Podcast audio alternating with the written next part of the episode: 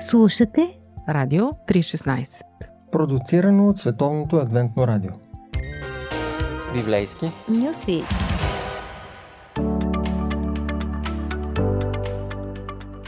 Тази история се развива има няма за една година. Аман, високопоставен персийски чиновник, планира геноцид над евреите. Той ги обявява за врагове на империята и за кратко време успява да издейства указ от цара Суир, имуществото им да бъде разграбено, а те да бъдат избити. И тук се намесва царицата, красивата еврейка Естир, мотивирана от приемния си родител и братовчет Мардохей.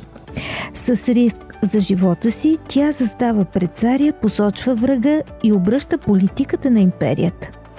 Издаден е втори указ, който дава право на юдеите да се защитят.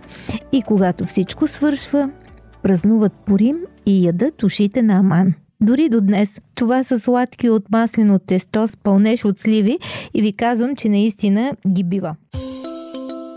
Един въпрос за начало. Харесваха ли твоите момичета книгата Естир и как им я разказваш? Може би сме чели, но не сме се занимавали така с книгата Естир. Подробно и задълбочено. Може би те трябва да се я преживеят като момичета, като жени, да чуят Божия глас, да чуят призванието си, да видят къде им е мястото в този живот, каква реализация може да има тяхната вяра, надежди. Това е една от двете библейски книги, които носят име на жена.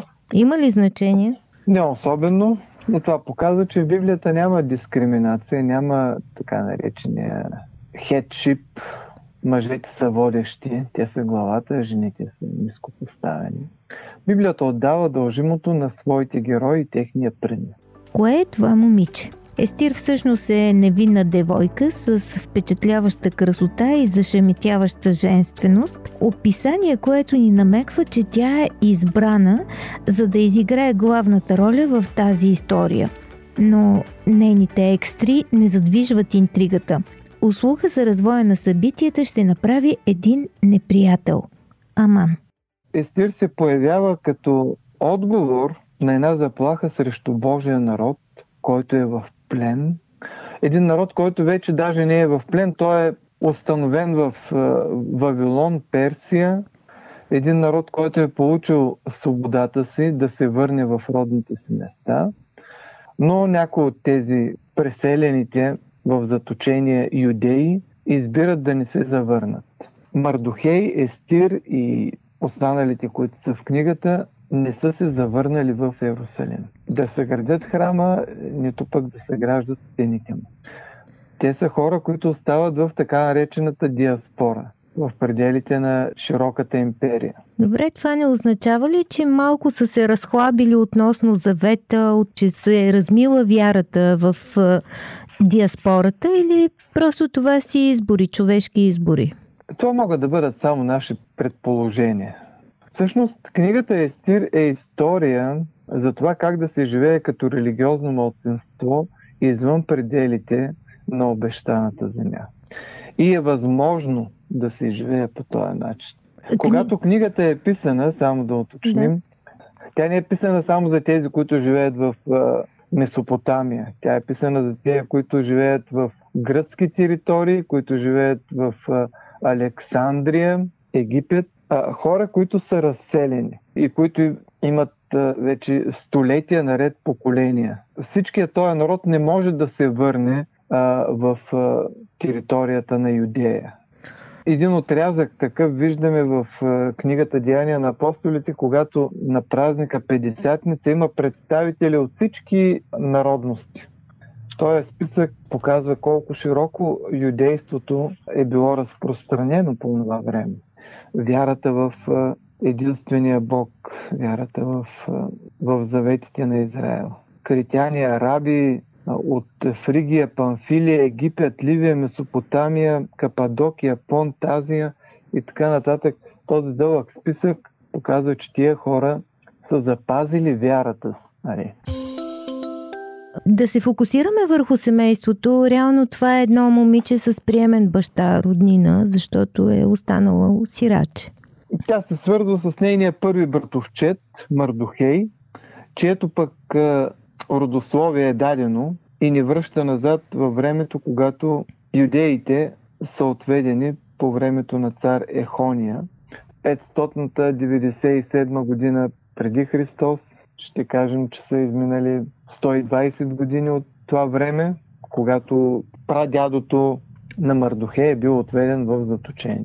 За родителите на Естир не се казва нищо, освен че се споменава нейния баща Авихаил. Така че тя е сираче и нейният първи братовчет, който очевидно е по-голям от нея, Мардохей, я взема под негово попечителство. Книгата Естир в началото ни показва величието на цар Асуир, а после и семейните му проблеми. Чуваме за немислими за времето перформанси на царица Астин. Поради царските ядове с жена му се организира и конкурс за нова царица. Короната на бунтарката се отнема и се дава на новата кралица на красотата Естир. Има основания Асуир да не е доволен, даже се описват неща, които като че ли са немислими за онова време. А, една жена взема надмощие над съпруга си, до там, че той царят да издаде наредба, закон, всеки мъж да бъде господар дома си и да говори на езика на своя народ. Да, доста смущаващ елемент, като че ли мъжете са били под чехъл всички мъже и, и трябва с указ да им се върне правото да бъдат мъже, да бъдат глави на семейството. Но всичко това е само една подготовка. Естир и Мардохей са литературни образи, чрез които се персонифицира цялата юдейска общност извън пределите на Израел. Mm-hmm. Мардохей с неговата непоклатима вярност към истинския Бог и Естир с а, нейното посвещение в решаването на тази криза. Какво да кажем за дискусии по Радио триста и шестнадесет? Книгата придобила, нали, в историята много голяма популярност. Тя продължава да вдъхновява. Независимо от това, което се случва, верността към Бога стои на първо място. Нали, един Мардохей не се отказва от своите религиозни убеждения. Mm-hmm. И същевременно той е верен към царя. Той е верен към тази институция, в която няма юдейски произход. Той казва, стои при царските врати. Нали? Това означава ли, че е бил в по-високопоставена позиция, след като там си прекарва времето, или просто си е харесал мястото? Разказа не се занимава с това той какво работи. Нали? Mm-hmm. Разказа иска да го покаже в една определена светлина и го прави. Нали? Един Мардохей, който движи някои от събитията, но един Мардохей, който има своя лимит. А, той казва, ти трябва да говориш пред царя. Той не поема инициативата да се яви пред царя. Ако премълчиш, казва той, това е един централен текст, ако съвсем премълчиш в това време, ще дойде от другаде помощ и избавление на юдеите, но ти и бащиният ти дом ще погинете, а кой знае дали не си дошла ти на царството за такова време, каквото е това. Това ли е ключът на книгата? А, това е един от ключовите. Тоест, ти си избранък и ти за това си там в дворец.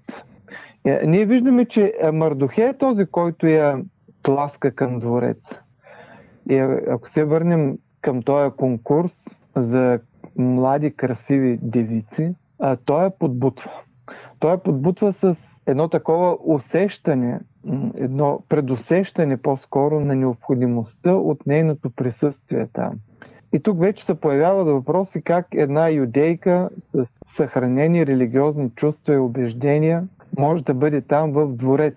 Mm-hmm. И естествено отговора идва чрез а, други герои на Библията. Йосиф, двореца на фараона, който изпълнява перфектно своята роля на избавител от глада. Данаил, който служи през целия си живот в Вавилонския двор, в Персийския двор, на Вавилонската, персийската администрация, изпълнява и той перфектно своите задължения. Естир е призвана като тях в това време да изпълни своя дял. Така че тук имаме една отвореност на библейския герой. Вместо да се свие, вместо да се самоограничи, вместо да каже не мога, аз няма да бъда в допир с езичниците. Не, те са в допир, те общуват и в крайна сметка търсят да бъдат част от Божия план, който може би не до край разбират. Щом кризата се появява, виждаме как Мардохей се преобразява в пророк, като някой от дните на Исаия и Еремия. Той разкъсва дрехите си, облича се във вретища и пепел, започва да вика силно и горчиво. Истински образ на пророк. Естир организира тридневен пост със своите момичета и макар да не се споменава за молитва, всъщност библейския пост е отношение към Бога. Да признаеш неговия върховен суверенитет, който пости всъщност настройва своите духовни възприятия в хармония с Бога. Подготви се да приеме участта си като резултат от неговата воля. И въпреки това много е интересно, фатализъм няма. Няма фаталистичност. По-скоро има много силни действия и от страна на Мардохей, и от страна на Естир. И тук е подчертана човешката отговорност, независимо от външните обстоятелства. Във време на криза трябва да се мобилизират до върховния си предел, до последно. Те не приемат безропотно съдбата си да кажем, ами ние така и така сме в плен, така и така сме едни мъченици, ще се понесем и това. Нали? Той е тотален геноцид, който Аман, Божият неприятел, е приготвил за тях. Книгата цели именно това, да покаже докъде може да се достигне, когато хората приемат, че те са родени, че те са поставени именно за това време. И Бог ги е призвал или ги призвава за някаква особена мисия. Тя може да не е толкова велика, както на Естир да спасат цял един народ, но можеш да спасиш един човек, можеш да спасиш твой ближен. Ти можеш да бъдеш човека, който е повикан за това време. Тоест, когато видим, че нашия ближен е в опасност и страда, да не се дистанцираме, да не казваме това е, не е мой проблем, той има отговорност, нека да се решава, мен това пряко не ме засяга. Може би Бог ми призвава да бъдем именно такива хора като Естир, повикани на това време. Когато ние изпълним нашия дял, ние виждаме как Бог продължава да действа. Той започва да действа чрез царя. Нали? Практически централната точка в книгата или така нареченото трансформиращо действие на разказа е момента, когато Естир заявява пред цар Асуир, противникът и неприятелят е този нечестив Аман. Това е трансформиращото действие, когато тя издига много ясен глас и посочва кой е виновникът за тая ситуация. Тя го разобличава публично и от тук нататък идва развръзката. До този момент всичко в книгата е една завръзка. Всички онези моменти, които ги споменахме вече, празненствата, Мардохей, който оттиква Естир да се яви на този конкурс за красота, нейната красота, нейната скромност, Мардохей, който разкрива заговора срещу царя, Аман, който хвърля жреби за юдеите, за да види дали ще има успех. Той всъщност търси да получи одобрението на боговете чрез това хвърляне на жреби. Всичко това е една подготовка, една завръзка, едно нагнетяване, за да се стигне до този ясен глас на Естир, която показва кой е противникът на целия народ. И от тук нататък започва развръзката. Царя се разгневява, Аман е обесен, изпращат се писма евреите да могат да се защитят и така нататък. Чудесен край, бих казала с известно националистично звучене, но все пак сякаш по-възможен и логичен е друг сценарий. А, ето какво научаваме от книгата.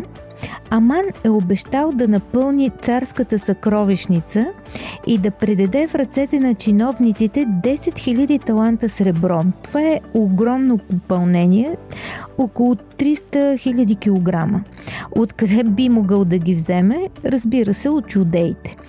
Асуир му казва, дава ти се среброто, а също и този народ да направи с него както обичаш.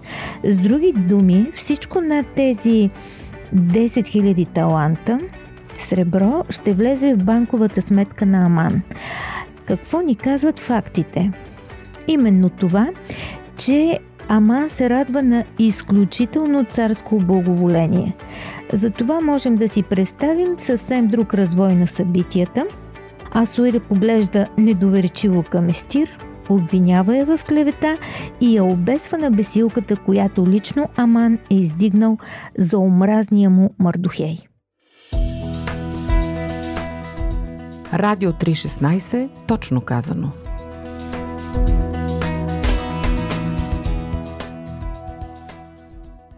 Имаш ли любима част от тази история?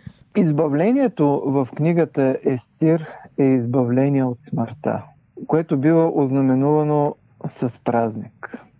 Избавлението на евреите от Египет е избавление от смъртта.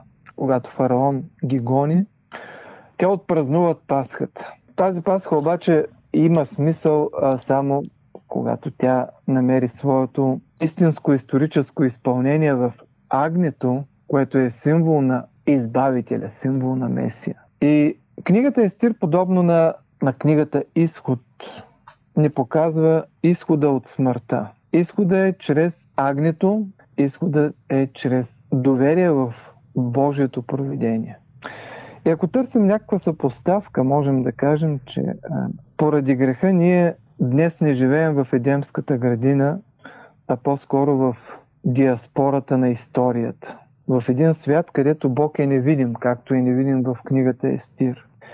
И в един такъв свят единственият жребий, който очаква всеки човек, това е смъртта. Но Божието провидение прави така, че тази участ да бъде превъзмогната. Именно кръстът на Христос е онази повратна точка, където скръбта на цялото човечество се обръща в радост. И не случайно евангелиста Матей започва така своето евангелие, когато се опитва да представи кой е роденият в Витлеем. И когато той описва Ирод, неприятеля на Божия народ, който избива момченцата в Витлеем, евангелиста казва: тогава се изпълни изреченото от пророк Еремия, който казва: глас се чу в Рама, плаче голямо ридание, Рахил оплакваше децата си и не искаше да се утеши, защото ги няма вече. Тази драма на Божия народ, която е преживяна в времето на Вавилонския плен, е пренесена във времето на Исус. Едно човечество, което скърби постоянно за своите деца, за хората, които умират и които не се завръщат от смъртта. Исус се ражда именно за това, да спаси своя народ от греховете му и да го върне отново към живот. Така че в лицето на Сатана, Божият противник, който е описан като клеветник на братята, както Аман клевети юдеите, в лицето на Сатана ние имаме един победен враг. И крайната участ на Сатана е предречена вече в Библията. Христос е абсолютният победител и над греха, и над силите на злото, и над самата смърт. Друг интересен момент е, че когато Христос е на кръста, разсъблечен вече, разпънат, вдигнат, войниците, които са го разпънали, хвърлят жребий за неговата дреха. Жребий, който постоянно бива повтарян в книгата Естир. Жребий, който говори за крайната участ. Именно той е жребий, който се хвърля в подножието на кръста, по един своеобразен начин посочва, че ако долу в подножието се разиграва една дреха, то на кръста се разиграва съдбата на цялото човечество. Христос е призован да слезе от кръста и да се избави, но Христос остава там. Той остава верен на своя ангажимент към цялото човечество. Естир би могла да се свие и да каже: аз не съм нищо повече от едно момиче със своите ограничения, с а, закона, който ме ограничава, не мога как да е да, да отида при царя или когато и, и да е. Христос също е могъл да слезе от кръста и да спаси себе си, но той остава верен на своето обещание. И когато четем Библията, ние виждаме как Бог има безброй обещания и ние можем да се доверим на тия обещания, именно за това, че той е бил верен до край и неговата любов е намерила такъв върховен виш израз там на кръста.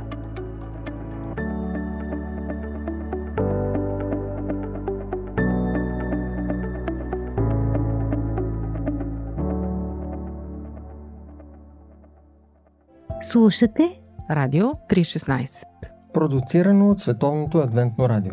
Сайт три шестнадесет точка бе же. По пантофи.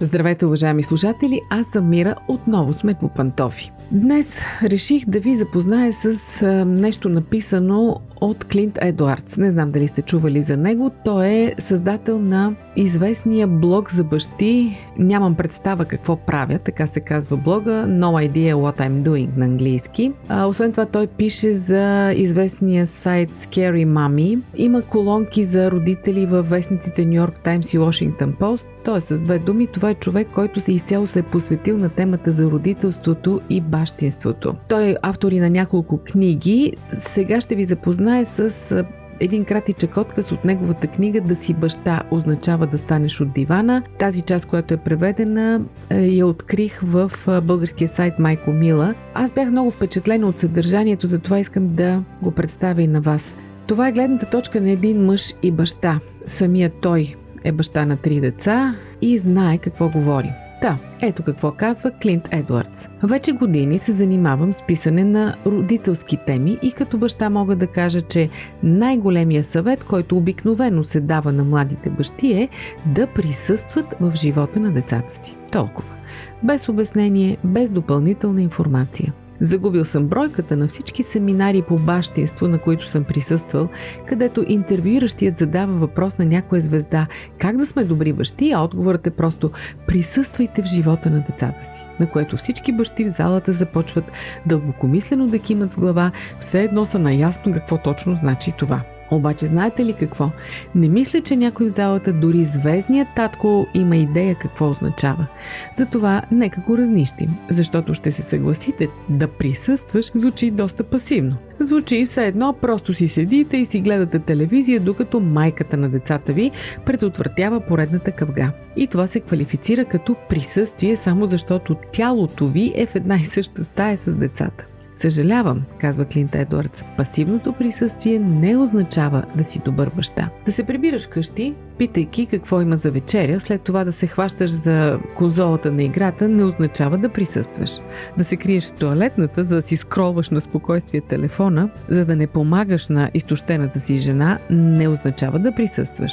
Да седиш отстрани, докато детето си играе, а ти да отговаряш на имейли или да говориш по работа през цялото време, не означава да присъстваш. И мога да кажа, защото за тринадесетте години, през които съм баща, аз съм бил виновен във всичко от това, което изброих. Тогава какво всъщност означава да присъстваш?" Според Клинт Едуардс, да присъстваш е действие. Означава да се ангажираш с децата си и да им даваш добър пример. Означава да ги къпеш, да ги слагаш да спят, да им четеш три приказки, когато имаш сили само за една. Да присъстваш значи и да можеш да видиш, че жена ти вече е на ръба на силите си, затова трябва ти да застанеш между нея и десетгодишното хлапе и да му кажеш "Виж какво, аз ще ти помогна, тук съм, от какво имаш нужда?" Да присъстваш значи да седнеш до децата си и да гледаш заедно с тях онази ужасна анимация, която те така обожават. Означава да изслушваш, ама наистина да слушаш, когато те имат да ти кажат нещо, и да си готов да им дадеш съвет. Означава да си отворен и честен с тях относно грешките и трудностите, които си имал като дете, защото това те прави човек и им позволява да се сближат с теб. Какво да кажем за дискусии по Радио триста и шестнадесет? В случай на раздяла или развод, не дай Боже, да присъстваш означава да прекарваш времето с децата си по най-добрия възможен начин. Те да са ти приоритет, когато са с теб. Никога да не изпускаш графика, било за уикенд, следобед или ваканция. Да се обаждаш, да пишеш, да правиш всичко възможно, за да си сигурен, че децата разбират, че си ценен човек, който ще ги изслуша, ще ги обича, ще ги съветва, дори да не сте под един покрив с тях. А ако говорим за брака, трябва да покажете на децата си чрез своите собствени действия как един ден да обичат своя бъдещ партньор. Скъпи татковци, бъдете модел за подражание. Създайте пример, който да бъде следван. Аз искам синът ми да вижда как купувам цветя на майка му или как предлагам да сгъна прането, защото аз така и не видях своя баща да го прави. Искам синът ми да знае колко е важно да показваш обичта си, дори след много години брак. А що се отнася до дъщерите ми, искам да очакват цветя. Искам да очакват съпругът им да участва в домакинските задължения. Искам да се омъжат за някого, който е готов да вложи една идея повече време и средства в романтика. Не искам децата ми да се чувстват изгубени, както се чувствах аз. Искам да знаят как изглежда хубавият брак. Искам да знаят без капчица съмнение, че обичам майка им. А за да стане това, трябва да им го покажа. Всеки път, когато казвам на децата си, че обичам майка им, те въртят очи с досада и казват: знаем, тате. Това ми харесва, защото без значение какво се случва в живота им, те знаят, че имат двама родители, които се обичат, един друг обичат и тях. Понеже идвам от разбито семейство, мога да кажа със сигурност колко е важно това за едно дете. В случая с моя баща, аз видях безразличие, избягване. Видях мълчанието на двама души, които някога са били влюбени, но са се отдалечили един от друг напълно. Да показваш на децата, че обичаш другия родител, означава да казваш съжалявам, да признаваш, че си сбъркал, да казваш обичам те и да правиш всичко това пред тях. Ако обичта към другия родител на децата не е възможна, намерете начин да го уважавате и слушвате. Без значение каква е ситуацията, вие сте родители заедно. Знам, че за някой от вас това е може би най-трудният момент от бащинството. Но част от това да си страхотен баща на невероятните си деца е да уважаваш майка им. Хора, казва Клинт Едуардс, да присъстваш е активен глагол. Не е нещо, което постигаш пасивно. Да присъстваш означава да си на разположение, да слушаш, да следиш действията на децата си, да говориш с учителите им, да играеш с тях, да ставаш посред нощ, да проверяваш дали четката им за зъби е влажна, да се срещаш с приятелите им и още един милион други дейности. Вярно, да присъстваш е важно. Това е най-важното, което може да направите като бащи, но не е пасивно. Не се случва само защото живеете с децата си под един и същи покрив. Това е нещо, което активно правите всеки ден, за да знае вашето семейство, че са най-важните хора във вашия свят. Скъпи приятели, надявам се думите на Клинт Едуардс да бяха интересни за вас и да събудиха размисъл. Дори ви препоръчвам да си купите книгата му, защото ще прочетете още много интересни неща. Скъпи татковци, не забравяйте какво означава да си истински баща. Припомням ви, да присъствате в живота на децата си. Активно да присъствате. Това беше от мен за днес. Пожелавам ви хубав ден, до чуване, до следващия път.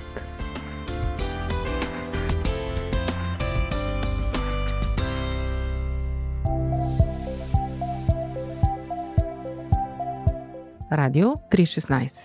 Продуцирано от Световното адвентно радио. Сайт три шестнадесет точка би джи